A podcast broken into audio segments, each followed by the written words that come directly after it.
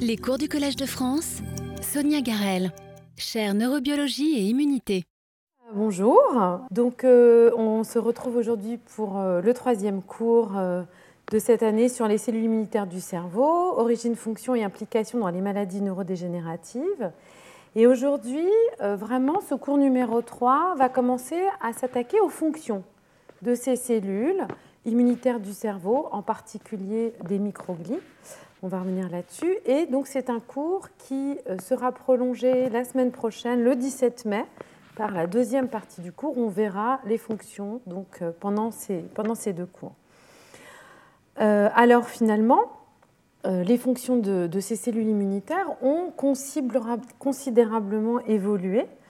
euh, au cours des vingt dernières années dans euh, les informations qu'on a sur ces fonctions, notre conception et l'idée qu'on se fait du rôle de ces cellules, et en particulier de ces cellules qui sont représentées ici, qui sont les microglies, les macrophages résidents du cerveau, qui participent, comme c'est dans le titre, au nettoyage tissulaire, à la régulation des synapses, ce qu'on va voir aujourd'hui, mais aussi à la perception de l'activité électrique et à sa régulation, avec des rôles particuliers dans le développement et d'interaction avec toutes les cellules du cerveau, ce qu'on verra aussi la semaine prochaine. Alors, je vais commencer par un petit résumé de où on en est, où on en est dans, dans un petit peu dans, dans, dans le, l'état de, des cours sur ces cellules, ce qu'on a vu. Donc, les microglies,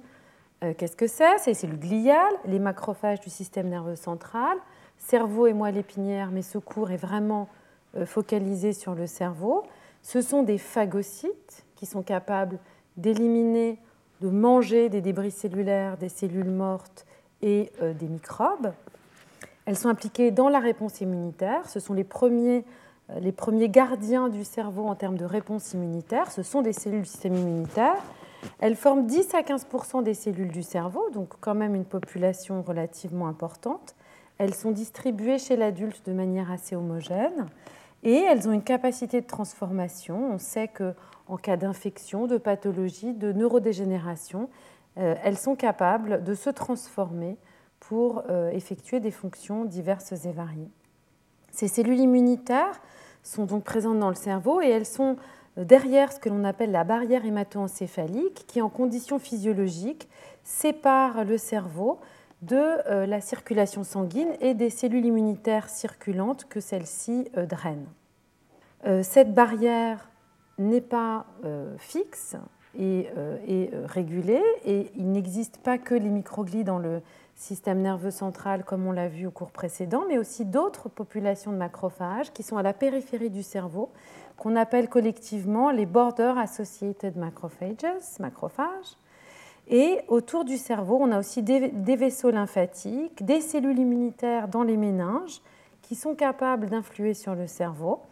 Et en conditions pathologiques ou dans certaines conditions particulières, les cellules immunitaires circulantes peuvent rentrer dans le cerveau. Ce qu'on a vu la semaine dernière aussi, c'est qu'en fait, ces microglies ont une origine très précoce. Elles sont générées dans l'embryon, dans le sac vitellin, colonisent le cerveau dès les premiers stades de la vie embryonnaire et donc rentrent dans le cerveau alors que les premiers neurones sont générés chez le fœtus. Et en fait, le développement de ces cellules immunitaires du cerveau se fait vraiment en symbiose avec le tissu neural, le tissu cérébral, avec des, des facteurs ou une identité qui est euh, régulée en partie par l'origine de ces cellules prénatales embryonnaires, mais influencée par toute une série de signaux présents dans l'environnement local du cerveau au cours de toutes les étapes de la vie, des signaux qui vont agir de manière aiguë, mais qui vont aussi influer sur la programmation épigénétique de ces cellules. Donc, des événements qui se passent à des moments précoces peuvent avoir un impact sur les propriétés cellulaires des microglies tout au long de la vie. On a aussi vu en fait que si ces cellules forment une population relativement homogène chez l'adulte, en fait, elles peuvent être hétérogènes dans différentes circonstances. D'une part, au cours du vieillissement, où l'on voit des propriétés ou des identités cellulaires un petit peu différentes émerger. Dans un contexte de pathologie, comme je l'ai mentionné, les cellules peuvent se transformer et ça s'accompagne là aussi par une grande hétérogénéité cellulaire. et de manière finalement un peu plus surprenante pendant le développement, où on a une localisation des états, des, des, des états cellulaires qui sont hétérogènes dans la population microgliale. On a aussi vu finalement que tous ces signaux et toutes ces propriétés étaient sous le contrôle de l'environnement local, mais aussi intégraient des signaux venant du corps, comme par exemple l'identité sexuelle, ou des signaux provenant ou étant régulés par l'environnement dans lequel est situé ce corps, microbiote, pathogène, environnement. Donc des cellules qui se situent à l'interface entre la, les circuits cérébraux, le cerveau, les neurones, tout au long de la vie, qui peuvent intégrer des signaux qui viennent du corps, mais aussi de l'extérieur de l'environnement dans lequel est ce corps. Dans l'embryon, ça va être l'environnement maternel ou l'environnement dans lequel est la mère, et puis ensuite l'environnement dans lequel est l'individu, avec des états un petit peu différents qui peuvent être donc modulés par tous ces paramètres. Et donc en fait, la question qui vient par la suite, c'est finalement que font ces cellules, que font ces cellules, on va dire, en conditions physiologiques normales, et qu'est-ce qu'elles font en conditions pathologiques, ce qu'on commencera à voir vraiment dans les deux derniers cours. On sait depuis longtemps que les microglies participent ou contribuent en tout cas à plusieurs types de, de pathologies, mais euh, il y a vraiment eu un lien émergent fort entre microglies et comportement à partir d'une série d'études qui ont été réalisées par le laboratoire de Mario Capecchi, euh, on va dire euh, au début des années deux mille,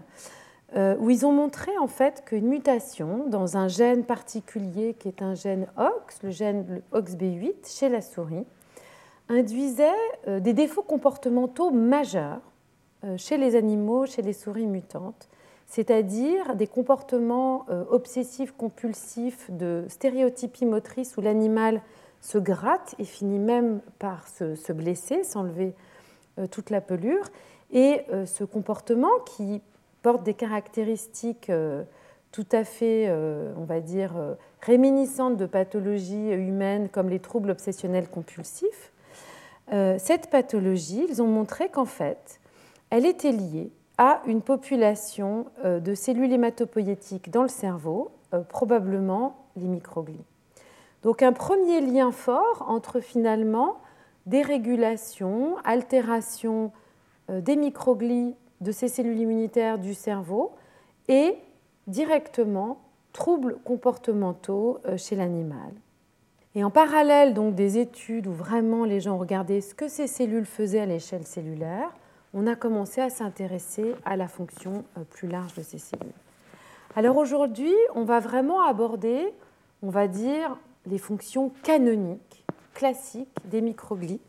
notamment dans un contexte physiologique relativement normal. Donc on va regarder d'abord, on va commencer à comparer ces microglies avec tout ce que l'on sait, et on en a déjà un petit peu parlé, des autres macrophages et de leurs fonctions immunitaires ou non. On va, enfin, on va ensuite s'intéresser au rôle des microglies dans la régulation du nombre des cellules, neurones et cellules non neuronales, c'est-à-dire cellules gliales. Et enfin, comment les microglies régulent l'élagage, c'est-à-dire l'élimination ou le, le, l'élimination de, de synapses ou la formation de synapses. Encore une fois, synapses qui sont ces points de contact entre deux neurones qui vont permettre la communication de l'influx nerveux. Et on verra la semaine prochaine le dialogue entre les microglies et l'activité neuronale. On s'attardera sur les cas particuliers du développement et du vieillissement pour essayer de voir si on peut relier ces états microgliaux hétérogènes à des fonctions particulières. Est-ce qu'il y a des fonctions particulières pendant ces périodes où les microglies sont hétérogènes et peut-on faire un lien, on va dire, état-fonction ? Et enfin, on regardera un exemple particulier d'interaction avec les cellules gliales, notamment dans le contexte de la myélinisation, c'est-à-dire la formation de la gaine de myéline, qui est une gaine située autour des nerfs et qui permet d'accélérer la propagation, la circulation de l'influx nerveux. Donc aujourd'hui, vraiment, on s'intéressera à ces trois euh, fonctions canoniques et on verra ces trois autres fonctions euh, la semaine prochaine. Donc les microglies, des macrophages comme les autres, c'est-à-dire des cellules immunitaires qui sont présentes dans le tissu neural, qui le tapissent et qui sont vraiment les gardiennes immunitaires du cerveau. En cas d'infection, d'inflammation, de lésion du tissu, ces cellules répondent de manière rapide, d'une part en phagocytant, c'est-à-dire en éliminant les débris cellulaires, les microbes responsables de l'infection ou des cellules euh, apoptotiques ou nécrotiques, c'est-à-dire en train de mourir. Et elles sont également responsables, et on le verra, de la production de tout un tas de signaux sécrétés et d'interactions avec l'environnement qui, d'une part, vont permettre de rétablir l'homéostasie, l'équilibre du tissu,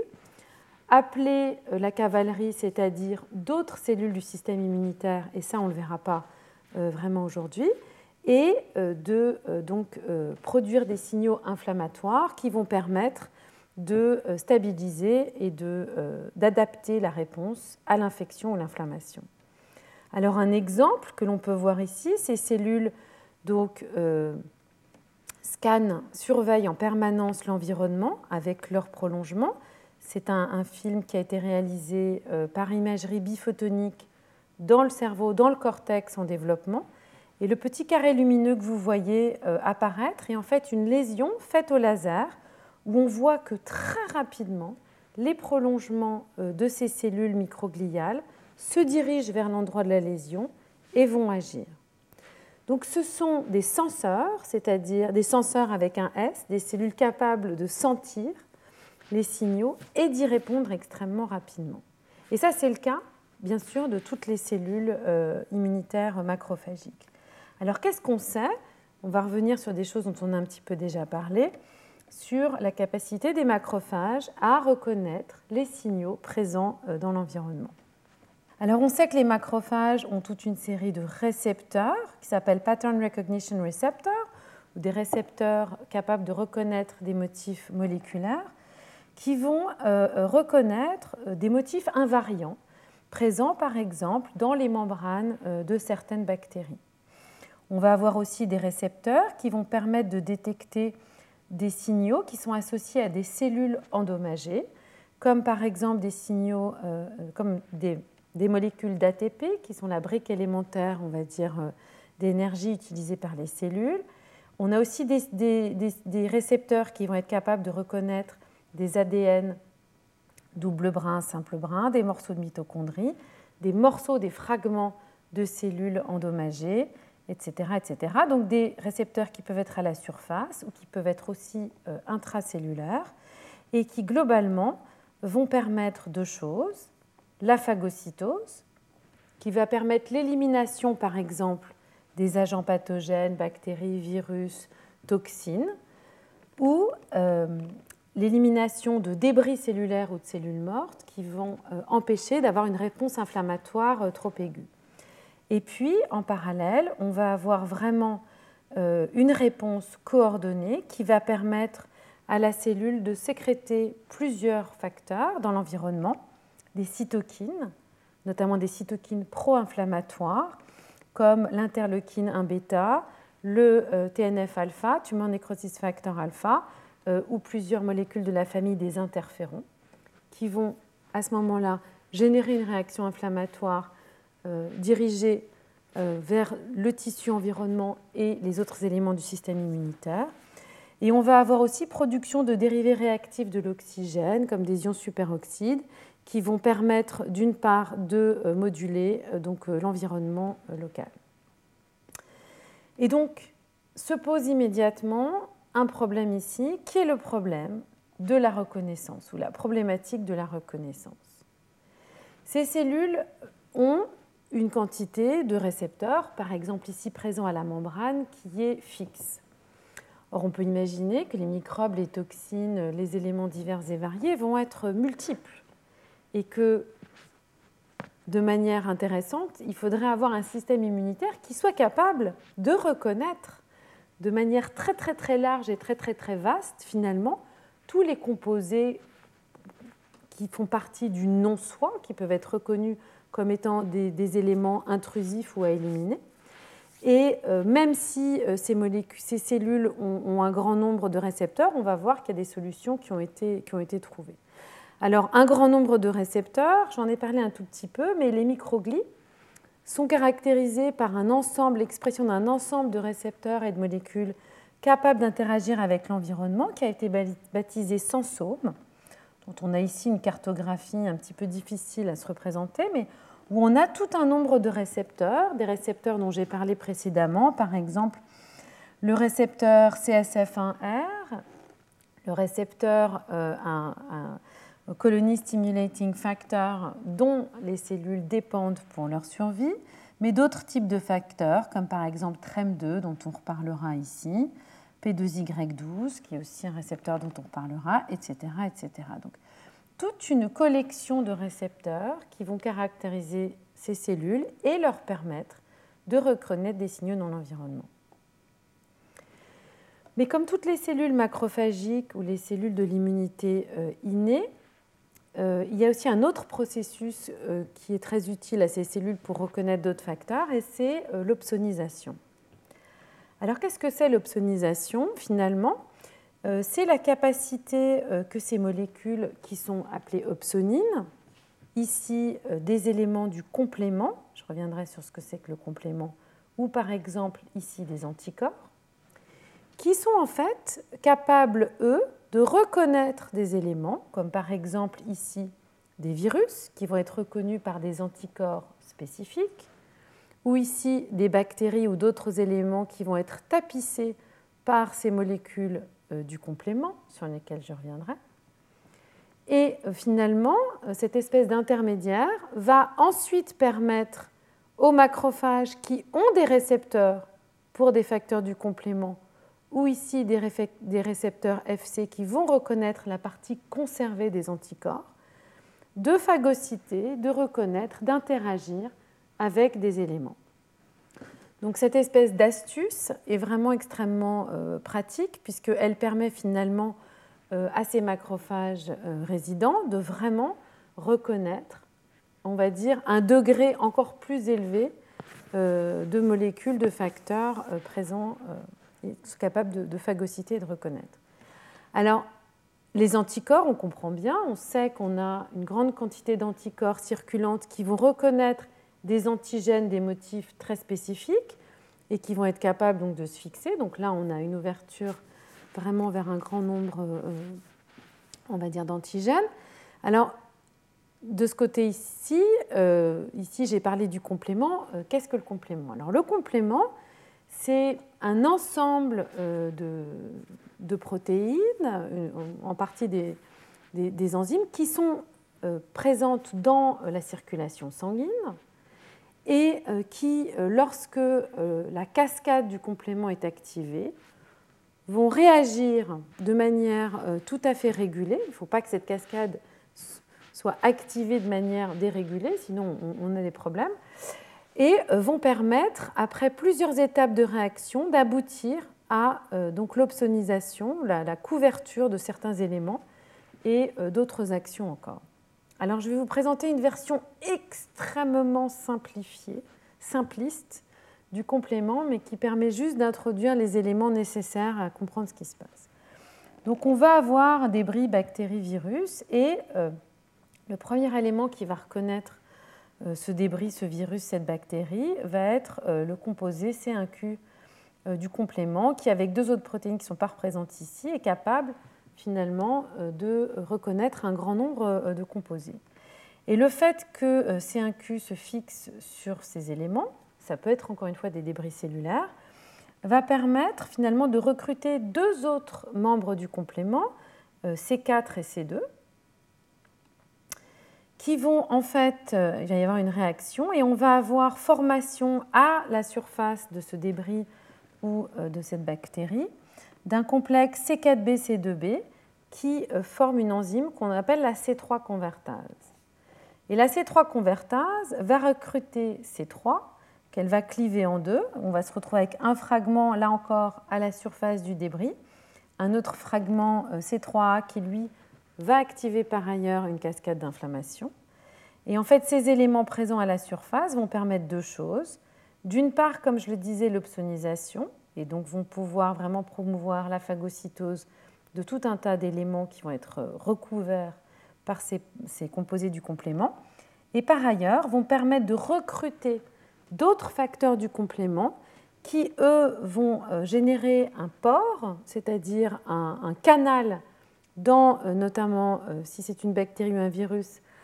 dans, dans ce, ce microbe. Et donc, ce, la, la formation de, de ce canal, de ce port, va conduire à la lyse, c'est-à-dire à la dislocation euh, de la cellule qui aura été ciblée euh, par, euh, par ce complexe lytique du complément. Donc, le complément permet de faire beaucoup de choses, activer l'inflammation, euh, marquer ou taguer, marquer euh, les composés qui doivent être éliminés par phagocytose, et également permettre l'installation d'un complexe qui va permettre de lyser, donc de détruire euh, certaines cellules. Donc vraiment une, une voie d'activation euh, qui permet beaucoup de choses, et vous comprenez bien que du coup, cette activation passe par le recrutement de toute une série de facteurs et d'étapes très complexes, parce qu'il ne faut pas que cette cascade soit activée de manière euh, dérégulée. Sinon, ça peut aboutir vraiment à des problèmes et de, d'élimination et d'inflammation qui sont intempestifs. Donc, les composés du complément et la reconnaissance, euh, enfin, je veux dire, le marquage par les anticorps va permettre donc de, de, une opsonisation de beaucoup de composés et donc permettre une reconnaissance amplifiée et une phagocytose beaucoup plus, euh, beaucoup plus efficace. Donc, ce problème de, de reconnaissance euh, se pose aussi finalement pour la deuxième voie, qui va être la voie euh, qui conduit à de la, à de la sécrétion, puisque finalement, euh, si on a reconnaissance des différents facteurs ici pour aboutir à de la phagocytose, on va pouvoir aussi avoir euh, production ou voie de cascade de signalisation qui vont permettre ensuite de produire ces fameuses cytokines inflammatoires ou d'autres composés sécrétés ou des dérivés réactifs de l'oxygène qui vont contribuer à la réponse. Alors, les voies de signalisation, ces voies de signalisation existent en grand nombre, puisqu'en fait, finalement, les différents types de récepteurs vont avoir chacun une voie de signalisation un petit peu différente, mais je vais juste vous en présenter deux. Un, d'une part, qui est vraiment la voie de signalisation associée au toll-like récepteur, T L R. Ici, euh, donc c'est, euh, ici, on a un récepteur T L R qui reconnaît euh, le lipopolysaccharide, donc le L P S, qui est un composé de la membrane des bactéries euh, gram-négatives, où on a donc une reconnaissance du récepteur, une cascade de signalisation par interaction de composés intracellulaires, qui va aboutir ici à l'activation de, d'un facteur N F-kappa-B, soit tôt, non, soit tard, soit tôt, et qui va permettre, euh, par régulation de la transcription,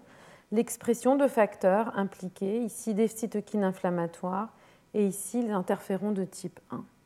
Donc, des cascades de signalisation qui aboutissent au noyau, régulation transcriptionnelle, transcription des différents euh, composés. Un autre type finalement de voie de signalisation, euh, ce sont ce que l'on appelle les inflammasomes. Alors, quel est le principe des inflammasomes ? C'est qu'à partir de différents stimuli, et pareil, je ne rentrerai pas dans le détail, on va avoir un assemblage de différentes protéines qui sont présentes ou qui doivent être transcrites, mais qui vont s'assembler, former des composés multiprotéiques dans le cytoplasme et qui vont converger principalement sur l'activation, notamment, euh, d'une enzyme qui s'appelle la caspase un. Et cette enzyme, la caspase un, va vraiment faire deux choses. D'une part, elle va cliver euh, l'interleukine un bêta pour la rendre euh, active. Et donc, cette, euh, l'interleukine un bêta est une cytokine inflammatoire majeure, va être produite, relarguée dans euh, l'environnement de la cellule et donc déclencher une réponse inflammatoire. Et l'autre aspect, c'est que cette caspase, cette caspase, cette caspase un activée va réguler l'assemblage, là aussi, d'un port, et notamment via gasdermine D,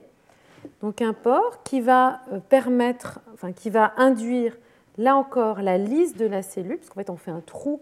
dans la cellule, et une mort cellulaire par un processus que l'on va appeler pyroptose, puisque la cellule quelque part se, se vide de manière euh, inflammatoire. Pyroptose, du coup, c'est, c'est, c'est tout ce qui induit une réponse inflammatoire. La cellule se vide et meurt. Donc une inflammation et une pyroptose, donc différents types d'inflammasomes, mais qui passent par des agrégations et qui aboutissent ici à... Ah, je suis sur une mauvaise diapo, en fait. Voilà, c'est ça. Et qui aboutissent ici à une inflammation ou à une pyroptose via l'activation de la caspase un. Alors, différents signaux, tout un tas de différents signaux dérivés euh, des, euh, des bactéries, euh, de certains champignons, euh, de parasites, de virus. On a aussi euh, des, des signaux dérivés de flux ioniques, de, de dysfonctionnements mitochondriaux, et cetera, et cetera. Et donc, on va avoir différents types d'assemblages multiprotéiques qui vont reconnaître euh, certains composés, ou ici, par exemple, de euh, l'A D N double brin, qui normalement n'est pas présent dans la cellule, dans le noyau, et qui vont tous converger sur l'activation de la caspase un. Alors, un exemple, c'est l'inflammasome euh, dit A I M deux, où on a, encore une fois, différents signaux qui vont aboutir ici à la reconnaissance de cet A D N double brin, qui va conduire à l'assemblage multiprotéique ici via A I M deux de ce qu'on appelle des, des, des speckles avec A S C, une formation multiprotéique très très massive qui conduit à l'activation de la caspase un et euh, celle-ci va, faire, va donc cliver la gasdermine D ici pour former un pore euh, qui va induire la mort de la cellule, va cliver ici euh, le précurseur de l'interleukine bêta, qui lui-même ensuite va être produite et déclencher de l'inflammation. Donc on a comme ça des voies un petit peu stéréotypées qui vont permettre de déclencher une inflammation, une lyse, et cetera. Donc si on résume tout ça, et ça c'est des caractéristiques qui existent finalement chez tout un, on va dire, euh, chez tous les macrophages quelque part. C'est une capacité de reconnaissance avec des récepteurs particuliers. Et donc là, on a des récepteurs spécifiques présents sur les microglies, on y reviendra. Mais de toute façon, la capacité d'opsonisation, notamment via le complément, qui permet d'amplifier la capacité des cellules à reconnaître différents composés. Des signaux aussi issus des cellules endommagées, notamment l'A T P, qui est un, un, un signal très fort, puisque cette brique élémentaire euh, énergétique n'est normalement pas présente dans le milieu extracellulaire, ou de l'A D N ou de l'A R N qui lui aussi normalement euh, ne circule pas comme ça et est fortement associé à des infections virales euh, en particulier ou à des cellules endommagées. Basant sur cette capacité de reconnaissance, une phagocytose et une signalisation. Et donc en fait, les microglies, qui sont les macrophages résidents du cerveau, sont équipés pour faire tout cela au départ, pour bien sûr reconnaître, euh, on va dire, des bactéries pathogènes, défendre le tissu contre des inflammations, des infections ou éliminer euh, les cellules mortes. Alors, ce que je n'ai pas précisé ici, c'est que la phagocytose euh, a des conséquences claires sur les propriétés cellulaires. On a notamment une explosion oxydative, donc là aussi la formation de dérivés réactifs de l'oxygène, et ensuite un retour à un état qui est un petit peu plus anti-inflammatoire. Donc là, on a aussi un équilibre en fait entre la capacité d'inflammation et anti-inflammatoire de ces cellules, dont on verra qu'elle est importante, puisque déréguler cette capacité, cet équilibre peut poser un problème en contexte pathologique, ce qu'on verra dans les cours cinq et six. Alors comment finalement, pourquoi ces microglies sont capables de réguler le nombre de cellules présentes dans le cerveau? Et c'est ce qu'on va voir maintenant. Donc comme je le montrais, quand il y a une, une lésion, on voit tout de suite ces prolongements qui se dirigent vers la source de la lésion et sont capables de phagocyter, de d'éliminer tous les composés présents, les débris cellulaires présents ici. Ce qui a été bien observé euh, aussi en imagerie euh, biphotonique, cette fois-ci euh, chez l'animal complet éveillé, euh, chez le poisson zèbre notamment, c'est la capacité de ces cellules à vraiment former ces énormes coupes phagocytiques, c'est comme ça qu'on les appelle, ces espèces de grosses bulles que vous voyez ici, où en fait ces microglies qui sont ramifiées vont former ces espèces de protubérances, donc ces coupes phagocytiques, et aller entourer pratiquement une cellule entière, la ramener, et ici, ce que l'on voit, donc la digérer. Donc, je ne sais pas si vous voyez bien, mais ici, la microglie étend, intègre ou ingère cette cellule ici marquée en rouge et la ramène ici dans cette région interne cytoplasmique remplie de phagosomes, de lysosomes, pour quelque part la digérer. Donc, euh, des cellules capables non seulement d'éliminer des débris cellulaires, mais aussi d'aller euh, euh, phagocyter des neurones entiers, et en particulier euh, des neurones apoptotiques, c'est-à-dire des neurones qui ont commencé, qui sont entrés dans une voie de mort cellulaire programmée. Donc une élimination de neurones apoptotiques, c'est vraiment quelque chose qui a été bien retrouvé aussi bien chez la souris, chez l'homme que chez le zébrafiche. On va retrouver donc des cellules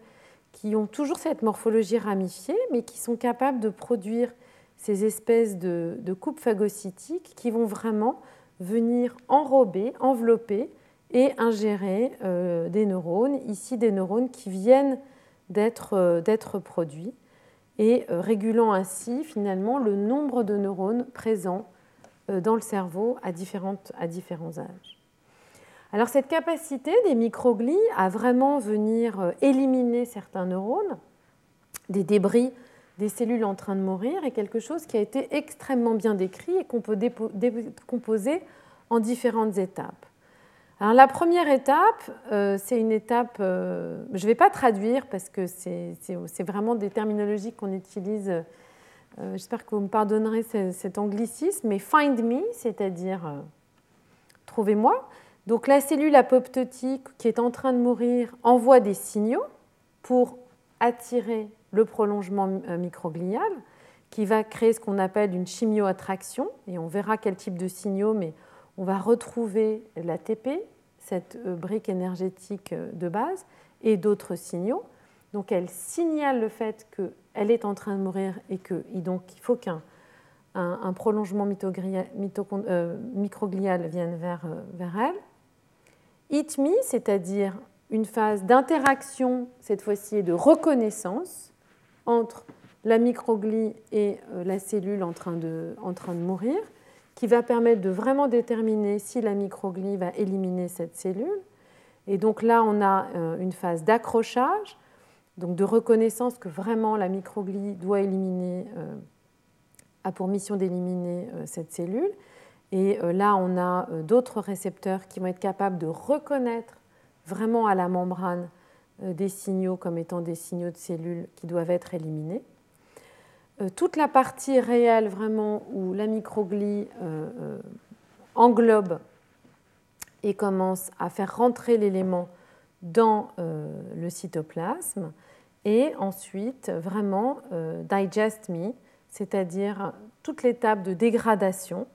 où la cellule va euh, rejoindre un, poly, un, phago, un, phagopoly, un phagoliposome et euh, va être dégradée via une augmentation, euh, une acidification du pH,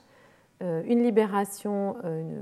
de composés euh, superoxydes et des enzymes comme des catepsines. Et cette dégradation va, euh, de manière assez naturelle, comme je le disais, s'accompagner d'une explosion oxydative, parce qu'on a une production de ces euh, composés oxydatifs au moment de la dégradation et de la digestion. Euh, ces différents éléments vont ensuite permettre euh, de fragmenter les cellules qui ont été, ou les éléments qui ont été digérés, et euh, de les présenter euh, à des cellules T pour que ensuite la réaction immunitaire adaptative ait lieu, et puis une réponse anti-inflammatoire qui va permettre de calmer, temporiser euh, le défaut. Alors on va voir les différentes voies qui permettent de réguler ces différentes étapes, en commençant par celle-là, find me, c'est-à-dire euh, les composés qui permettent l'attraction des différents euh, prolongements euh, microgliaux.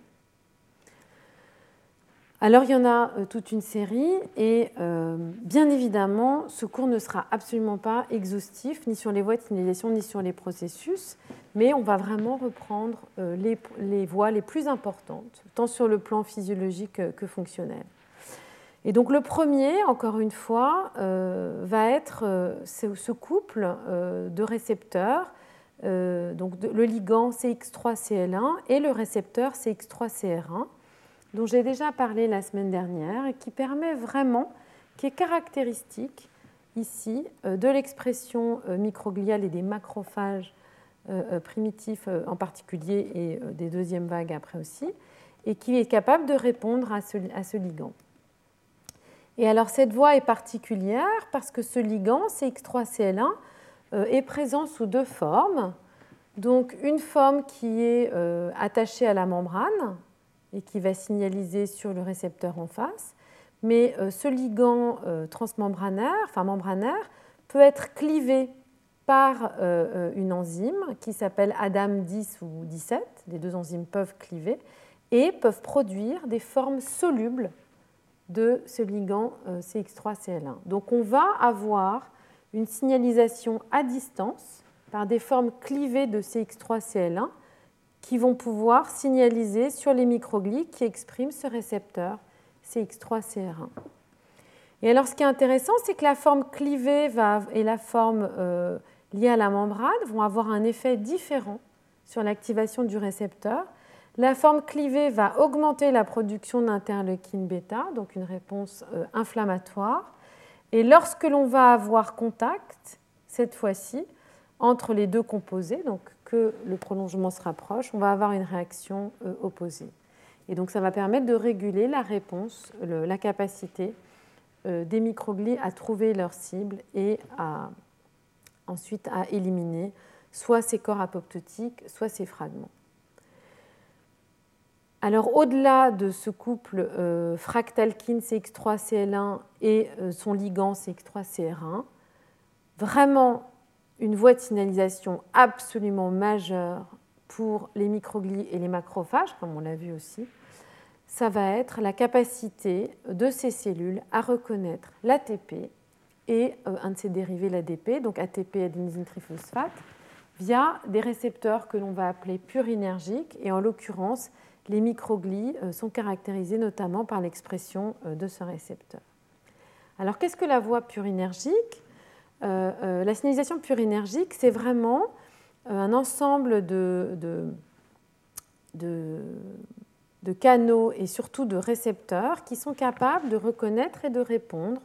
à euh, des petits composés qui sont soit l'A T P, donc l'adénosine triphosphate, cette brique élémentaire énergétique, soit des dérivés de l'A T P, par exemple l'A D P, où on perd un phosphate, qui peut être converti par cette enzyme, C D trente-neuf, soit euh, l'A M P, c'est-à-dire monophosphate, on perd encore un phosphate, donc encore une fois cette enzyme C D trente-neuf, soit une transformation d'A M P en adénosine via euh, cette autre enzyme. Donc on a la pannexine un qui est un canal qui va permettre de laisser sortir euh, l'A T P, donc on peut produire de l'A T P, l'utiliser comme une voie de signalisation, ou alors l'A T P peut être relargué quand la membrane, les mitochondries euh, sont rompues. Et on va avoir différents types de récepteurs qui vont être capables de répondre, reconnaître différents euh, composés associés. Donc les récepteurs P deux X sont des récepteurs euh, ionotropiques, et puis on a les récepteurs P deux Y qui sont des récepteurs métabotropiques, c'est-à-dire qu'ils ne vont pas former un canal mais avoir une voie de, de transduction. Et puis euh, les, d'autres récepteurs qui vont être capables de reconnaître euh, l'adénosine. Donc, ces différents récepteurs, différentes enzymes qui permettent de passer de l'un à l'autre, et cetera. P deux Y douze est vraiment un récepteur essentiel sur les microglies. Ils expriment aussi P deux Y treize, d'autres récepteurs P deux X qui ont des fonctions eux aussi clés. Mais P deux Y douze est vraiment essentiel dans la reconnaissance de fragments cellulaires, de débris, de... on va dire de signalisation clé. Par exemple, ce qui a été bien observé en imagerie euh, biphotonique, c'est cette capacité ici des microglies à répondre à une lésion qui peut avoir lieu quand il y a une lésion ou deux lésions. On en fait une première et une deuxième. Les prolongements mitochondriaux sont toujours capables d'aller reconnaître le site de la lésion et vraiment mimés par une pipette qui contient de l'A T P. Et cette réponse peut être bloquée quand on bloque de manière spécifique ou qu'on élimine génétiquement le récepteur P deux Y douze. Donc la capacité des prolongements microgliaux à aller repérer ou être attiré vers des lésions, des cellules mortes, des fragments, dépend vraiment de l'A T P, l'A D P et de, P deux Y, de la signalisation P deux Y douze. Donc après ces signaux Find Me qui vont agir à distance, euh, les différentes voies qui vont permettre finalement une reconnaissance entre la cellule microgliale et les composés qui vont ensuite être aphagocytés. Et là, on va retrouver tout un tas de composés, mais je vais en signaler, enfin, je vais plus particulièrement vous parler de certains. Un, qui est la phosphatidylsérine, qui est euh, donc un composé de la membrane plasmique, et, et j'y reviendrai. Et aussi euh, toute une série euh, de récepteurs qui vont reconnaître euh, des opsonines, donc des euh, éléments de la famille du complément. Ici, C un Q, C trois B dont j'ai parlé, mais aussi d'autres composés ou d'autres lipides qui vont être capables d'être présents dans l'environnement ou qui vont être capables de recouvrir certains composés et qui vont être reconnus par des récepteurs comme M R T K ou le récepteur T R E M deux, qui vont être capables de reconnaître ces différents fragments ou le récepteur pour le complément aussi, reconnaître ces différents fragments et engager une réponse phagocytique quand ils vont être confrontés à ces éléments. Alors, pourquoi la phosphatidylsérine et pourquoi est-ce que cette voie est importante ? Donc, en fait, quand on considère la bicouche lipidique des membranes, on a en fait une localisation asymétrique des différents composés de la membrane plasmique. Donc ici, c'est l'extérieur et ici, c'est l'intérieur de la membrane plasmique d'une cellule. Et en fait, on se retrouve avec de la phosphatidylsérine qui est principalement localisée à l'intérieur de la cellule. Et donc, c'est vraiment, un, un, on va dire, un, un composé qui n'est détecté, détectable qu'à l'intérieur des cellules. Alors, il y a plusieurs enzymes qui sont capables de changer, de réorienter l'organisation de la membrane plasmique. On va retrouver des flipases qui vont être capables donc de réorienter et de faire sortir ou de faire apparaître ces phosphatidylsérines à la surface euh, du tissu, ou alors d'autres enzymes qu'on appelle des scramblase qui vont là être capables de réellement, totalement mélanger les différents types de composés de la membrane plasmique. Et enfin, bien sûr, si la cellule est rompue, brisée, abîmée, on va avoir exposition de l'intérieur de la membrane plasmique vers l'extérieur, qui va être un signal très fort pour les microglies et les macrophages en général. Donc toute une série de signaux qui vont permettre la reconnaissance d'éléments à éliminer et euh, d'autres éléments aussi qui finalement vont apporter une protection pour ne pas être éliminés, et notamment ici ce composé C D quarante-sept et son récepteur en face qui vont vraiment, et l'acide sialique aussi, qui vont vraiment apporter une protection, c'est-à-dire qu'on euh, va avoir une, une, un équilibre entre les signaux qui vont déclencher la phagocytose et des signaux qui vont un petit peu euh, la temporiser. Vous voyez que tous ces signaux sont vraiment des signaux associ- associés à la mort des cellules, l'élimination des cellules, leur opsonisation, euh, et cetera. Donc des signaux à longue distance, principalement l'A T P, des signaux associés à la mort des cellules, c'est-à-dire exposition de composés présents à l'intérieur de la membrane plasmique ou opsonisation des composés, et euh, une protection. Alors on retrouve euh, la capacité, utilisant les mêmes voies, on retrouve finalement les microglies capables d'éliminer des neurones, ici la caspase activée marque les neurones apoptotiques, c'est-à-dire engagés dans une voie de programmation de mort cellulaire programmée qui est en train de se faire phagocyter par une microglie marquée en vert.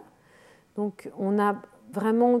un grand nombre de, de cas, d'exemples, où l'on va retrouver des microglies qui sont capables d'étendre des prolongements et de phagocyter des cellules, des corps cellulaires apoptotiques, des débris, dans différentes publications et principalement dans différents systèmes. Donc on retrouve ça dans différentes régions du cerveau, le cervelet, l'hippocampe, l'amygdale. On va retrouver ça à différents stades de développement. On sait qu'on génère plus de neurones que ceux qu'on a à la fin et qu'on va éliminer progressivement ces neurones au cours du développement. On sait aussi qu'au cours du vieillissement, on a élimination mort cellulaire de différents neurones et donc tous ces fragments, tous ces composés sont éliminés au fur et à mesure. Cette élimination, ce rôle des microglies dans la régulation du nombre et l'élimination des différentes, du, du nombre de cellules n'est pas restreint aux neurones. On a aussi, par exemple, comme on peut le voir, euh, élimination ici euh, de cellules marquées par A L D H un L un, qui est un marqueur d'astrocytes, qui est une population de cellules gliales, où on va retrouver la capacité des microglies à éliminer euh, donc, et à réguler le nombre des astrocytes présents. Et on verra aussi euh, la semaine prochaine qu'on a une contribution des microglies pour éliminer, réguler d'autres cellules gliales, notamment les oligodendrocytes. Alors en fait, finalement, cette capacité d'élimination, de phagocytose, c'est vraiment, on va dire, toujours un rôle de nettoyage. C'est-à-dire, les microglies sont capables d'éliminer des cellules qui sont en train de mourir ou des fragments de cellules qui sont mortes ou abîmées ou des pathogènes qui sont présents de manière anormale. Mais ce que l'ensemble de ces études ont montré aussi, c'est finalement, au-delà de cette capacité de nettoyage, de régulation du nombre de cellules, c'est une participation active des microglies. C'est-à-dire, dans le cervelet ici, où l'on voit que les microglies sont capables d'éliminer des cellules qui sont engagées dans une voie de mort cellulaire programmée, si on enlève les microglies, les cellules, ces neurones, ne meurent plus ou meurent moins. Donc pas uniquement une élimination de cellules en train de mourir, mais un rôle des, mitochond... des, des microglies dans l'induction de cette mort et ensuite le nettoyage, on va dire, euh, des cadavres ou euh, des, des, des corps cellulaires qui en résultent. Donc un rôle actif en déclenchant euh, la mort. Par ailleurs, ce qu'on a observé aussi, c'est cette capacité ici de microglies dans le cortex en développement d'éliminer des cellules qui sont ici positives pour un marqueur de division et qui sont en fait des jeunes neurones qui viennent juste d'être produits et qui ne sont absolument pas en train de mourir. Donc une capacité d'éliminer quelque part des cellules vivantes. Donc, au-delà du nettoyage, finalement, les microglies participent à la régulation du nombre de cellules, soit en induisant de la mort, soit en éliminant des cellules actives. Et donc ça, ça pose une question importante qui est finalement comment est-ce que les microglies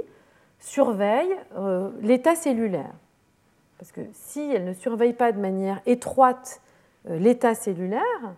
elles vont finir par éliminer des cellules en face qu'elles ne devraient pas éliminer. Et ça, c'est une problématique importante, on le verra, dans le contexte de la neurodégénération, c'est-à-dire comment les cellules, comment les microglies savent exactement qui elles doivent éliminer et qui elles ne doivent pas éliminer. Alors les microglies, on l'a vu, répondent vraiment à des signaux de type euh, euh, purinergique, de, de différents types, mais il y a d'autres signaux aussi auxquels elles répondent, notamment des signaux qu'on appelle euh, S A S P pour euh, euh, signaux, associés, signaux sécrétés associés à la sénescence, mais tout ça en anglais. Et alors, euh, je vais juste dire deux mots sur ce que sont que ces signaux et ce que c'est que la sénescence. Alors, la sénescence, c'est un processus cellulaire euh, dans lequel une cellule euh, s'engage, euh, on va dire au bout d'un certain temps, c'est l'équivalent du vieillissement cellulaire. C'est une cellule qui commence à rentrer dans une fin de vie et va commencer à émettre des signaux euh, d'une part pour euh, si, enfin, émettre des signaux, donc euh, via cette espèce de sécrétome, c'est-à-dire un ensemble de cellules produites, qui vont créer euh, une, une petite inflammation locale, puisqu'on va retrouver des interleukines pro-inflammatoires, des chémokines, des facteurs de croissance, des protéases, et cetera, et cetera. Et ces signaux ont plusieurs buts, mais l'un d'entre eux est de signaler à ces macrophages, à ces cellules immunitaires, qu'elles sont en mauvais état et qu'elles doivent être éliminées. Et donc ces signaux qui vont créer une petite inflammation vont euh, directement euh, attirer euh, les euh, macrophages ou microglies dans le cerveau et euh, vont pouvoir être finalement phagocytés, reconnus comme étant euh, des cellules à éliminer. Et on a une évolution sur la quantité de cellules euh, sénescentes chez le jeune et la quantité de cellules sénescentes euh, au cours du vieillissement qui augmente, avec un rôle progressif des cellules immunitaires qui doit de plus en plus éliminer un grand nombre de cellules sénescentes,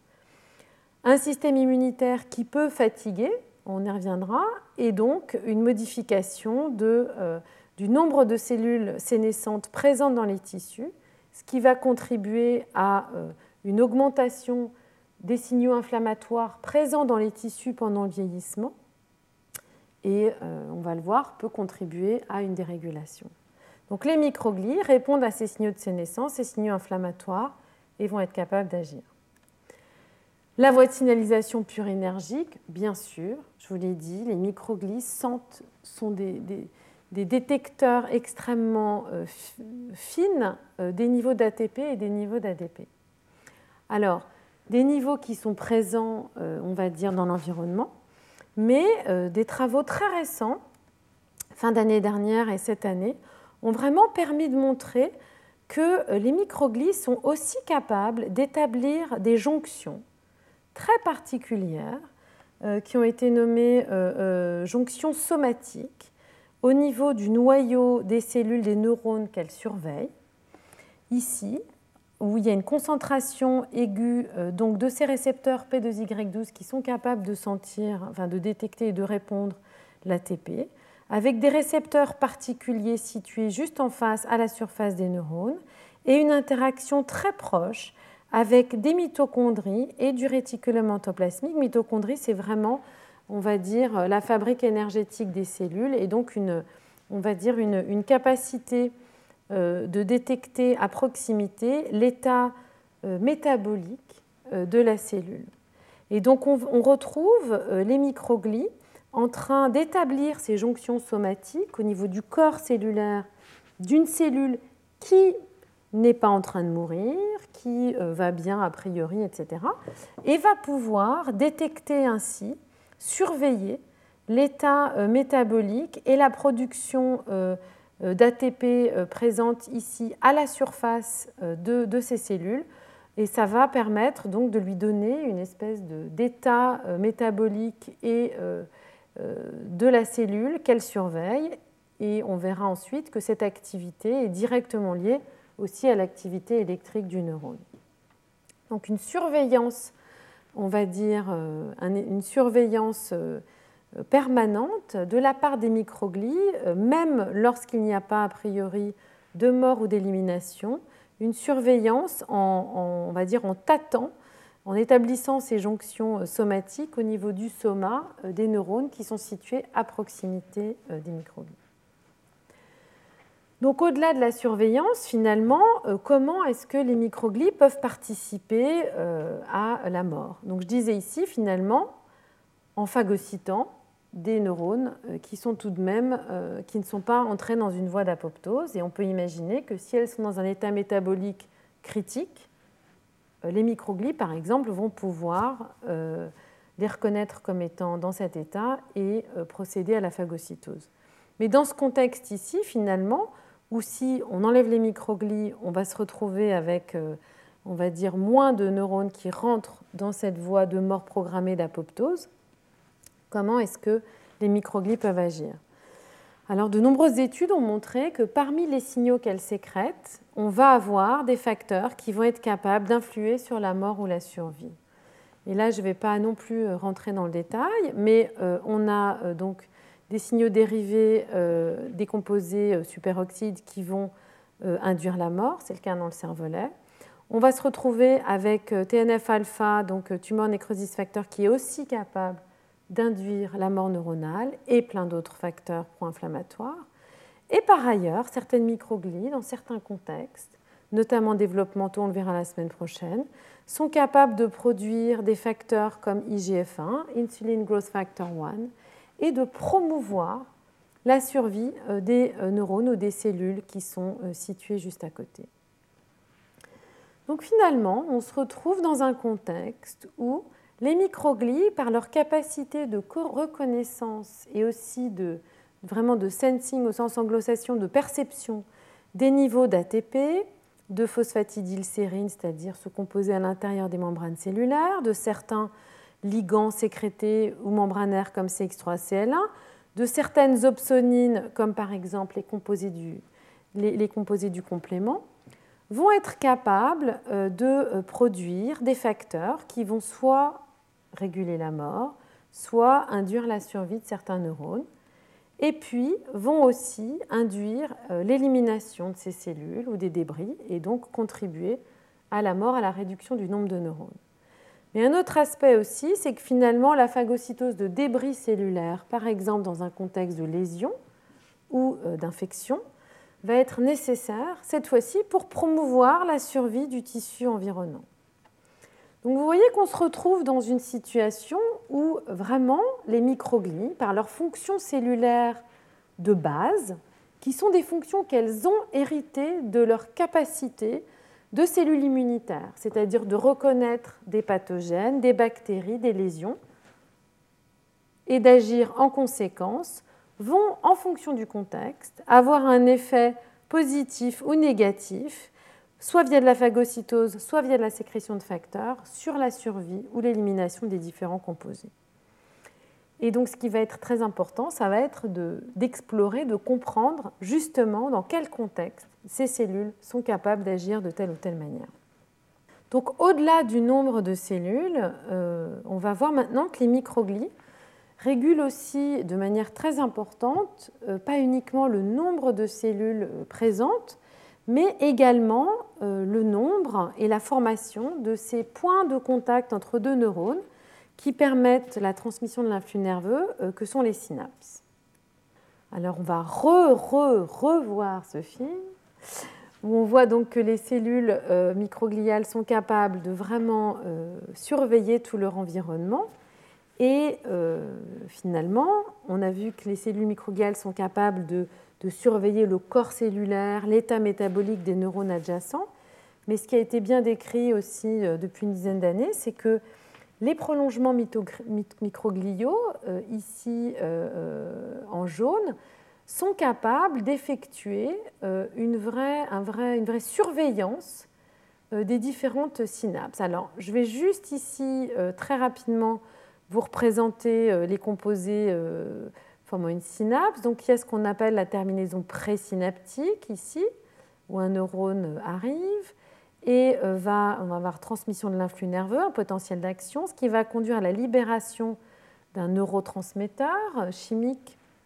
qui peut être le glutamate, on, on en reparlera, le GABA, l'acétylcholine, la dopamine, l'adré- l'adrénaline, la noradrénaline, et cetera. Ces neurotransmetteurs qui sont en général différents pour chacun des neurones présynaptiques, vont aller se fixer sur des récepteurs situés de l'autre côté de ce qu'on appelle la fente synaptique, sur la terminaison postsynaptique. Et ces récepteurs vont conduire à la transduction du signal et à la transmission de l'influx nerveux, soit par l'ouverture directe de ces récepteurs qui vont former des canaux ioniques, soit, et donc ce seront des récepteurs ionotropiques, soit par activation indirecte de canaux ioniques, et ce seront des récepteurs euh, métabotropiques. Les astrocytes aussi sont présents à côté, sont capables de réguler vraiment euh, la transmission synaptique. Ces, euh, ces synapses sont souvent présentes dans des contextes excitateurs sur ces petits prolongements ici, que l'on appelle des épines, euh, dendritique. Donc en fait, on a ce petit bouton ici correspond à cette protubérance euh, postsynaptique. Donc ce que vous voyez ici, euh, un neurone qui va faire une protubérance postsynaptique et on, ce que, ce que l'on ne voit pas, finalement, c'est le neurone présynaptique qui normalement se connecte ici et va transmettre son influx nerveux. Donc on peut suivre morphologiquement ces épines puisqu'elles euh, représentent les endroits où sont situées les synapses. Et ce que l'on peut voir ici en jaune, c'est que vraiment les prolongements mi- microgliaux interagissent directement et fortement avec ces épines et donc les synapses associées, et notamment pendant des périodes de grande plasticité, ici une période de plasticité dans le cortex visuel, où le cortex visuel va être capable de répondre plus particulièrement soit à l'œil droit, soit à l'œil gauche, et euh, induisant à long terme des perturbations, des modifications qui peuvent être euh, permanentes. Donc cette, ce, cette espèce de surveillance des synapses pendant cette phase de plasticité, on peut l'observer en, en microscopie confocale, mais on peut aussi euh, l'observer en microscopie électronique, qui est, qui est finalement le moyen le plus, le plus précis, le plus exact d'aller regarder euh, s'il y a des interactions vraiment entre les cellules au niveau, euh, au niveau cellulaire. Et donc, on peut le voir ici aussi dans cette étude pionnière de Marie-Ève Tremblay dans le laboratoire d'Anna Majewska. Alors, une autre observation, finalement, c'est que si on a une interaction très régulée dans le temps entre les prolongements microgliaux et des synapses pendant une phase plastique, euh, cette association est aussi liée à l'activité. On reviendra là-dessus. Mais alors, la vraie question, c'est finalement euh, comment est-ce que cette association, cette reconnaissance, cette surveillance se fait et est-ce que ça va avoir un, un impact sur les synapses et en particulier, par exemple, leur élimination par phagocytose. Et donc, ce qui a été montré ces dix dernières années, finalement, c'est qu'on retrouve exactement, dans des contextes différents, mais exactement, les mêmes voies de signalisation dans la capacité des microglies à venir interagir, reconnaître, éliminer par phagocytose ou être protégés. Euh, euh, la même capacité, donc les mêmes voies de signalisation euh, présentes au niveau, cette fois-ci, non pas des corps cellulaires ou des débris, mais vraiment à l'échelle des synapses, donc chacune des synapses. Par exemple, il a été montré que euh, la voie de signalisation P deux Y douze, qui est donc sensible, qui permet de reconnaître les signaux dérivés de l'A T P, est requise pour la plasticité dans le cortex visuel, c'est-à-dire cette plasticité dont je vous ai parlé, où euh, la fermeture d'un œil va, per- va induire une modification de la, de la, des, champs, euh, des champs récepteurs associés à l'œil droit ou l'œil gauche, euh, ou les deux. C'est ce que l'on appelle des expériences de déprivation monoculaire, où l'on voit que si, euh, dans un animal qui euh, contrôle, on va avoir une dominance oculaire qui va euh, être nettement changée, si on ferme un œil de l'animal et ces modifications peuvent être définitives, donc une capacité de, de plasticité très claire. Et si on bloque P deux Y douze, le récepteur ici, ou si on enlève les microglies, ou si on regarde dans des mutants, on voit que cette plasticité, et l'on retrouve une non-élimination des synapses dans le cortex visuel, est associée à une fonction causée par une fonction microgliale de phagocytose, d'élimination des synapses, qui est contrôlée par ce récepteur. Donc P deux Y douze, comme dans l'élimination des corps cellulaires, joue un rôle clé. On va retrouver aussi de la même manière la voie fractalkine, C X trois C L un, et son récepteur associé. Dans ces travaux de l'équipe de Cornelia Gross par Rosa Paolicelli, ou dans l'hippocampe, on va retrouver cette fois-ci euh, une, une, une augmentation du nombre de synapses à certains stades développementaux et euh, on va retrouver donc une augmentation de ce nombre de synapses qui corrèle avec le fait que ces synapses ne sont pas euh, retrouvées à l'intérieur des microglies qui sont situées euh, à proximité euh, des épines et qui euh, les surveillent, les interagissent avec elles de manière régulière. Cette voie de signalisation, on va la retrouver aussi dans des contextes de lésions, où lorsque l'on a une lésion notamment de certaines entrées sensorielles, où on va avoir par exemple chez l'animal une élimination de certaines moustaches qui permettent à l'animal de se repérer dans l'espace. On va avoir ici, on peut marquer ces synapses associées à cette perception sensorielle dans le cortex. Et lorsque l'on a euh, donc une, une perte euh, de ces moustaches, on va retrouver une diminution drastique euh, des synapses euh, associées à cette entrée sensorielle. Et euh, cette perte de synapses, qui est donc associée à une perte d'entrée sensorielle dans le cortex, est euh, totalement ou pratiquement intégralement cette fois-ci régulée par la voie C X trois C L un fractalkine et notamment par la capacité de cette enzyme A D A M dix à cliver le ligand de manière activité dépendante, c'est-à-dire dans un contexte déprivé, on va avoir une activation différente de cette enzyme. Donc on retrouve exactement les mêmes voies. Une voie qui est particulièrement étudiée, qui a été extrêmement bien étudiée, qui joue un rôle important dans l'élimination des synapses, qui est moins reconnue dans l'élimination des corps cellulaires, c'est la cascade du complément. Et le système dans lequel elle a été vraiment bien étudiée, ce sont les travaux de, de Beth, du laboratoire de Beth Stevens et de Doris Schaeffer, c'est euh, cette, euh, ce système particulier où l'on va avoir, là encore dans la voie visuelle, ici ce sont les rétines euh, des deux yeux, donc euh, l'œil gauche et l'œil droit, on va avoir euh, dans un premier relais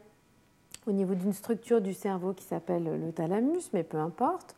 on va avoir deux entrées de l'œil gauche et de l'œil droit qui vont aller se retrouver ou former deux territoires différents dans ce premier relais. Et d'avoir des entrées séparées et des entrées qui peuvent être comparées va être très important pour ce que l'on appelle la vision binoculaire, c'est-à-dire voir dans la profondeur. Donc au départ, ces deux entrées de l'œil droit et de l'œil gauche sont chevauchantes et puis au cours du temps, on a un raffinement, une ségrégation entre ces entrées synaptiques de l'œil gauche ici et de l'œil droit et on a la même chose de l'autre côté. Et donc ce que Beth Stevens et son équipe ont montré, c'est que les microglies participent à la régulation de cet élagage, ce raffinement en fait, des synapses qui va permettre une discrimination entre les entrées de l'œil droit et de l'œil gauche. Et ce qu'ils ont montré de manière, euh, euh,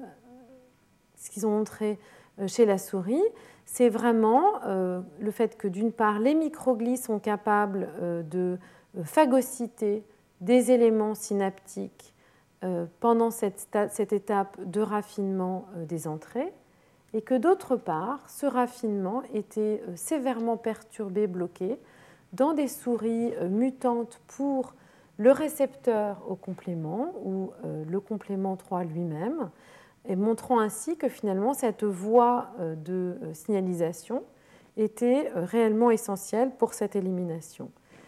Ce qu'ils ont montré aussi, et que je ne montre pas là, c'est que en fait, les synapses à éliminer sont marqués, tagués, visualisés et signalisés aux microglies par l'expression, l'affichage, l'opsonisation, on peut dire, de, par un composé du, du complément. Donc on a un lien entre l'activité électrique, le fait que ces, ces, ces synapses doivent être éliminées et le fait qu'elles sont marquées par le complément, ce qui va les signaliser de manière préférentielle aux microglies qui peuvent ensuite les éliminer. Alors, des travaux plus récents ont aussi finalement ramené en fait la problématique sur d'autres composés, comme par exemple la phosphatidylsérine, donc ce composé qui est présent à l'intérieur des cellules. Et ces travaux qui datent de l'année dernière ont vraiment montré que des synapses qui vont ensuite être éliminées sont marqués de manière spécifique par ce composé, l'annexine cinq, qui reconnaît la phosphatidylsérine et qu'on a donc ce qu'on appelle une exposition de la phosphatidylsérine dans ces synapses qui vont être ensuite ciblées pour l'élimination. Et on retrouve ici in vivo donc des synapses qui vont être plutôt ciblées, affichées pour l'élimination, avec une, une régulation temporelle du nombre de ces synapses sur lesquelles on peut détecter en fait une exposition de la phosphatidylsérine, une corrélation ou un lien entre leur élimination par les cellules microgliales et aussi une identification des récepteurs plus particulièrement impliqués dans cette voie qui, dans ce contexte, encore une fois, de la voie visuelle, euh, sont vraiment éliminés par le récepteur T R E M deux, donc phosphatidylsérine et T R E M deux en face. Et ça, c'est aussi finalement quelque chose de... On retrouve finalement que les mêmes voies moléculaires sont utilisées, réutilisées, soit à l'échelle d'une cellule, soit à l'échelle d'une synapse, pour vraiment marquer, vis... enfin, comment dire, adresser, signaler cette synapse comme étant à éliminer. Et donc ça, ça veut dire aussi qu'il doit exister dans ces synapses peut-être plus faible, plus fragile ou trop excitable en fait. C'est encore des questions dont on parlera la semaine prochaine. Ça veut dire qu'il existe des enzymes qui vont être capables très localement, dans une synapse mais pas dans la synapse adjacente, d'exposer, de retourner, de faire face et de présenter ces signaux phosphatidylsérine à la surface. Et euh, ce travail, publié l'année dernière, est aussi intéressant parce qu'il fait un lien entre l'exposition de la phosphatidylsérine et la capacité des synapses à être marquées, taguées par le complément. Donc il est possible qu'on ait un lien aussi entre ces deux cascades qui permettent vraiment de flécher ces synapses à éliminer pour les cellules immunitaires.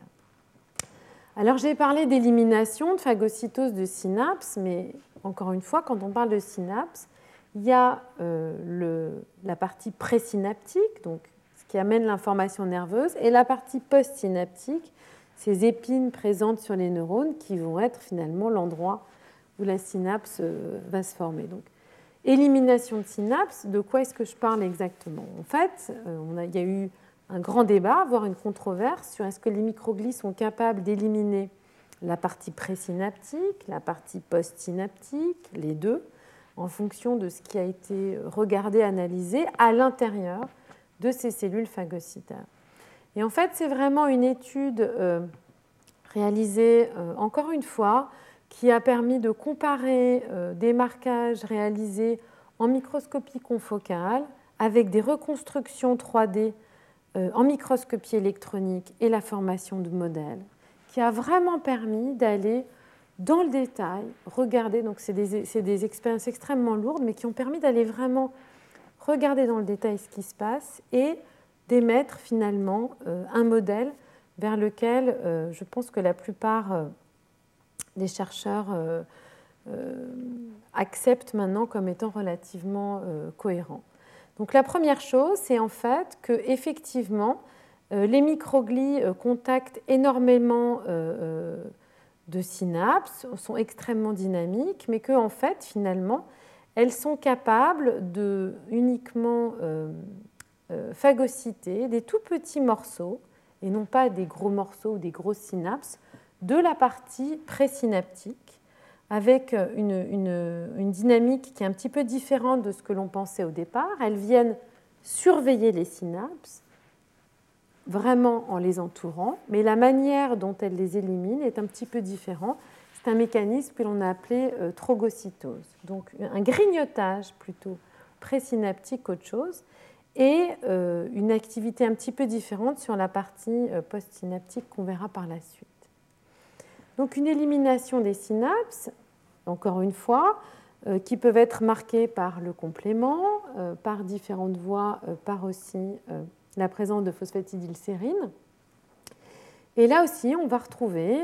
une capacité de marquer ces différentes synapses avec des signaux protecteurs, comme ici C D quarante-sept, où l'on voit qu'on va retrouver des synapses qui vont être plus particulièrement euh, euh, éliminées lorsque ces signaux protecteurs ne sont plus présents à la surface des synapses, ce qui montre qu'il y a un équilibre entre affichage de signaux Euh, entre guillemets, destinés, qui destinent les synapses à la destruction et euh, de signaux protecteurs qui les empêchent. Donc, ce qui est assez remarquable, c'est qu'on retrouve finalement exactement les mêmes voies et qui sont principalement des voies associées avec les fonctions immunitaires de ces cellules. Donc, une véritable, un véritable recyclage des mécanismes cellulaires d'interaction entre ces cellules, euh, les dérivés qu'elles doivent reconnaître, et ici, dans le contexte dans lequel on les regarde, les neurones, leurs voisins cellulaires, qui sont finalement euh, aussi bien au niveau du corps cellulaire que des synapses, en interaction avec ces cellules dans le tissu euh, normal. En particulier, un rôle clé de l'A T P et de la voie P deux Y douze sur laquelle on reviendra, phosphatidylsérine euh, et les opsonines. Donc, tout ça est principalement orienté euh, vraiment euh, sur la phagocytose. Et euh, bien sûr, vous imaginez bien que les microglies, encore une fois, sont capables de, faire, euh, d'autres, euh, de réaliser d'autres fonctions euh, indépendamment de, de la phagocytose. Et là encore, on a tout un nom, toute une série d'études, j'en ai choisi quelques-unes, euh, où on peut observer que les microglies peuvent déstabiliser ou aboutir à la réduction, à l'élimination des synapses, pas uniquement en réalisant de la phagocytose, mais aussi en produisant des facteurs soit sécrétés, soit membranaires, avec un récepteur euh, situé à proximité. Et par exemple, dans, le système, dans une partie du système visuel, on va avoir une première partie, une première phase, où les microglies, de manière activité dépendante, vont être capables de, d'éliminer une partie des épines, notamment par phagocytose. Mais on va avoir, à un stade plus tardif, une régulation par les microglies du nombre de synapses et l'élimination de certaines synapses. Et cette fois-ci, ça va passer par l'expression, la régulation de certains composés, ici F N quatorze, qui est un, un, un récepteur lié au récepteur du T N F alpha, et T W I C, qui est un facteur, lui aussi, de la famille du T N F, où on va avoir une interaction ligand-récepteur qui va aboutir à la déstabilisation des synapses. Donc là encore, les microglies peuvent éliminer des synapses, mais pas uniquement par phagocytose. Et puis, comme ça serait trop simple tout ça, les microglies peuvent aussi favoriser la formation de synapses. Donc là, encore une fois, les épines euh, présentent euh, les épines qui sont les points de contact des synapses. Et ce qui a été bien montré dans le cortex en développement, c'est qu'à des points réguliers de contact microgliaux, on a euh, relativement systématiquement, cette fois-ci, la formation d'une nouvelle épine, c'est-à-dire d'un composé postsynaptique qui s'accompagne d'une modification du calcium intracellulaire et de la dynamine de l'actine à cet endroit particulier. Donc, les microglies surveillent les synapses, sont capables d'éliminer à partir de cette surveillance, soit par grignotage, certains composés présynaptiques, peuvent favoriser la formation de composés postsynaptiques ou produire des facteurs qui vont déstabiliser les synapses. Et sur cette, cette capacité de promotion des synapses, et notamment de la partie postsynaptique, c'est quelque chose qui n'est pas un cas particulier qu'on va retrouver dans plusieurs systèmes, mais qui fait probablement intervenir dans chacun des systèmes des processus cellulaires et moléculaires un petit peu différents. Donc ici, du contact. Euh, ce papier euh, réalisé par le laboratoire de Wen Biaogan a permis de montrer que les microglies promo, euh, pro, interviennent dans la formation de synapses, notamment la partie postsynaptique, en régulant euh, la production par les microglies d'un facteur qui s'appelle B D N F, Brain-Derived Neurotrophic Factor, dont on sait qu'il est important pour la régulation des synapses et qui ont montré que finalement la production de B D N F par les microglies était induite par une phase d'apprentissage moteur et que si on enlevait B D N F uniquement dans les microglies, l'augmentation du nombre de synapses liées à un apprentissage moteur, et là aussi on va retrouver des conséquences comportementales, était donc absolument que la production de B D N F par les microglies était absolument nécessaire. Donc, favoriser la formation de synapses par la production de facteurs prosynaptogéniques. Et enfin, une étude très récente a révélé encore un autre mécanisme euh, très intéressant euh, qui fait intervenir la phagocytose, mais cette fois-ci dans un contexte un petit peu différent. Alors, ces travaux, qui sont issus du laboratoire d'Anna Molowski, cette fois-ci ont montré que des microglies dans l'hippocampe sont capables de promouvoir la formation de synapses en phagocytant la matrice extracellulaire, c'est-à-dire l'ensemble des composés présents dans l'espace extracellulaire, différents composés qui permettent de, de réguler cette matrice, quelque part en créant de l'espace, en déblayant un petit peu cet espace euh, matriciel pour favoriser la formation d'une nouvelle synapse. Donc là, on se retrouve avec, j'ai envie de dire, euh, une fonction phagocytaire des microglies, mais qui promeut la formation de synapses en déblayant dans l'entourage des synapses des facteurs de la matrice extracellulaire qui pourraient inhiber leur formation. Donc, euh, pour conclure, on a vraiment finalement euh, exactement aussi bien pour euh, le nombre de neurones, leur capacité à faire des synapses, un contexte où on va retrouver les, les mêmes voies cellulaires pratiquement, euh, la reconnaissance de l'A T P, de la phosphatidylsérine, toujours euh, ce, les, le récepteur C X trois C R un et son ligand C X trois C L un, les obtenus notamment la voie du complément, et qui vont directement euh, agir soit sur la phagocytose, soit sur la sécrétion. Dans le cas des synapses, par exemple, l'élimination euh, via la production de T W I C ou la production la promotion voit la production de B D N F. Et la phagocytose va permettre soit l'élimination de la partie présynaptique via la trogrocytose du grignotage, mais peut aussi permettre la promotion de synapses, notamment en éliminant des composés de la matrice extracellulaire. Donc vous voyez qu'on se retrouve avec des voies très conservées et assez simples. Et euh, par contre, à chaque fois, des situations où on va retrouver des microglies qui vont pouvoir agir de manière quasi diamétralement opposée. Et donc la vraie question, qui est vraiment euh, un enjeu énorme dans le domaine et qu'on commence à peine à comprendre, c'est de savoir finalement, en fonction de l'état dans lequel sont ces microglies et en fonction du contexte, comment à partir de ces mêmes voies très conservées, elles vont s'impliquer dans une voie qui va promouvoir la formation de synapses, le maintien, la survie des cellules, ou s'impliquer dans une voie qui va conduire à la dégradation, l'élimination de neurones entiers ou de synapses dont on sait que, euh, le, le, dont on sait que la dégradation et l'élimination peuvent être associées vraiment à des pathologies neurodégénératives ou au déclin euh, cognitif normal pendant le vieillissement. Alors, je voudrais aussi mettre un, un petit bémol sur tout ça. Tout ce que je vous ai dit aujourd'hui sur les fonctions des microglies,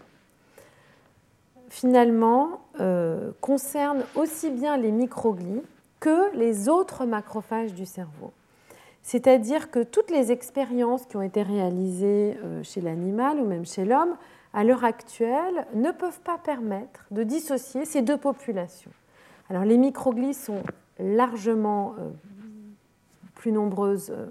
on va dire, euh, en densité, et puis sont directement en contact avec les neurones et avec les synapses. Mais pour l'instant, il est très difficile de dissocier la fonction ou des fonctions spécifiques que pourraient avoir des microglies euh, par rapport à ces macrophages qui peuvent être présents dans d'autres régions, associés au vaisseau sanguin, dans le choroïde plexus, situés autour du cerveau dans les méninges, donc ces macrophages qu'on appelle les B A M. Et donc il faut garder cela à l'esprit, et en ce moment, il y a euh, différents outils qui sont en train d'être générés, et là c'est un exemple, c'est euh, des souris, des modèles génétiques réalisés notamment par le laboratoire de Stefan Jung, qui était déjà un pionnier dans la réalisation de cette lignée de souris euh, C X trois C R un qui permet de marquer les microglies et qui est directement associée à la capacité d'interaction de ces microglies avec leur environnement. et qui, euh, donc, en combinaison avec différents, euh, en combinaison avec d'autres gènes, euh, permet, en utilisant ce que l'on appelle des, des craies recombinases qui sont coupées en deux. Donc, ils sont un, cette craie recombinase, on a un morceau produit par ce locus et un autre morceau produit par ce locus. Chacun est inefficace et lorsque les deux fragments sont présents, on a formation de cette craie recombinase et donc on peut avoir un marquage des cellules. Et ici, ce gène est spécifique des microglies et ici, ce gène est spécifique de ces macrophages, de ces B A M. Donc, on va pouvoir marquer ces cellules différemment et inactiver surtout dans différents types cellulaires, certains gènes essentiels pour les rôles des microglies, soit dans les euh, microglies, soit dans les macrophages. Donc pour conclure, quelques voies, et puis on va dire des sorties ou des activités des microglies qui vont être très différentes et qui vont pouvoir aboutir à la stabilisation ou pas euh, du nombre de cellules euh, ou euh, du nombre de synapses, par sécrétion ou par phagocytose. Donc, ce qu'on verra vraiment la semaine prochaine, c'est euh, comment, dans quel contexte est-ce que ces microglies agissent, et en particulier le rôle essentiel de l'activité neuronale dans l'interaction des microglies avec, euh, avec les neurones. On verra également d'autres fonctions microgliales,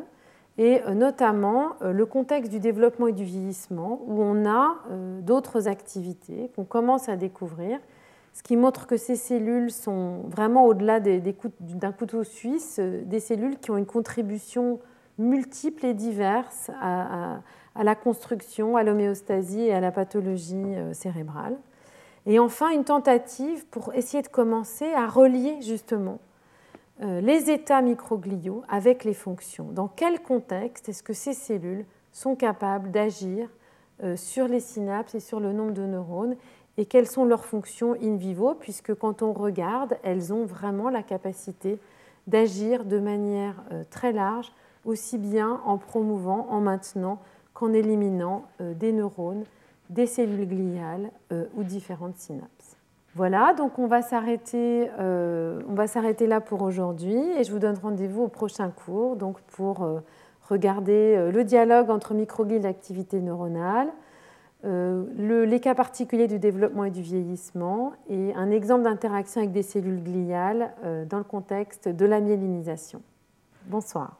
Retrouvez tous les contenus du Collège de France sur w w w point collège tiret deux tiret france point f r.